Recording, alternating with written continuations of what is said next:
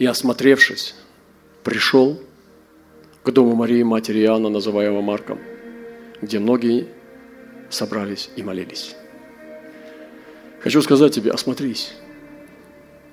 Это было видение Петра, когда он видел ангела, и он не поверил, что это ангел. И он был в шоке, что двери открылись, распахнулись, и он остался один, и ангела не стало. Он только что был в оковах, и теперь он стоит на площади с открытыми дверями в городе, ангела нет. И он осмотрелся. Я хочу сегодня молиться, чтобы ты осмотрелся. Где твоя вера? Где ты стоишь сегодня?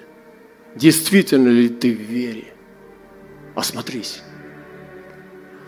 И Петр осмотрелся. И он не понимал, только что в темнице, сейчас здесь, что делать? Он осмотрелся. Вот это осмотрелся, это прийти в себя.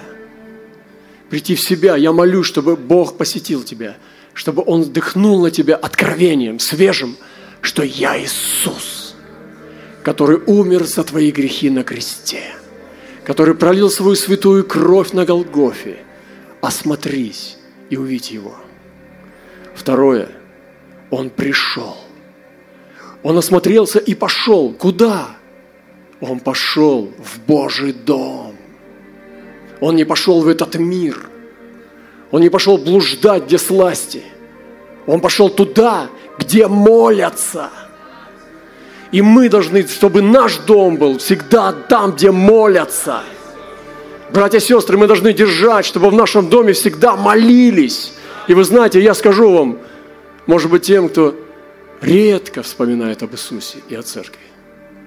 Помните, братья и сестры, что здесь мы молимся.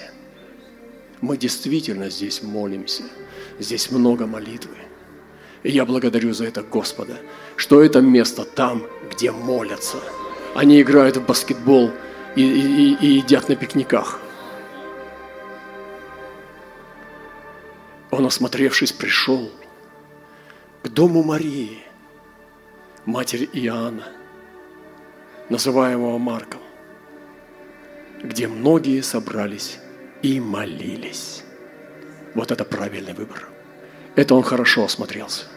Он еще стал ближе к дому молитвы, там, где молились. И я хочу сегодня пожелать, чтобы вот связать это все. Мы шли на собрание в трущобы. Там, знаете, кто жил в этих местах?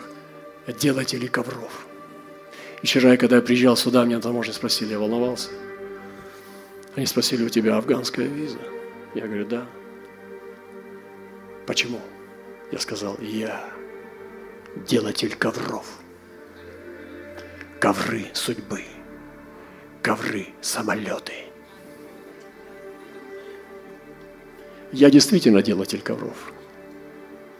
Я действительно делатель ковров. Ковры сверху красивые, а внутри там секрет. Мастер ковров всегда смотрит на внутренность.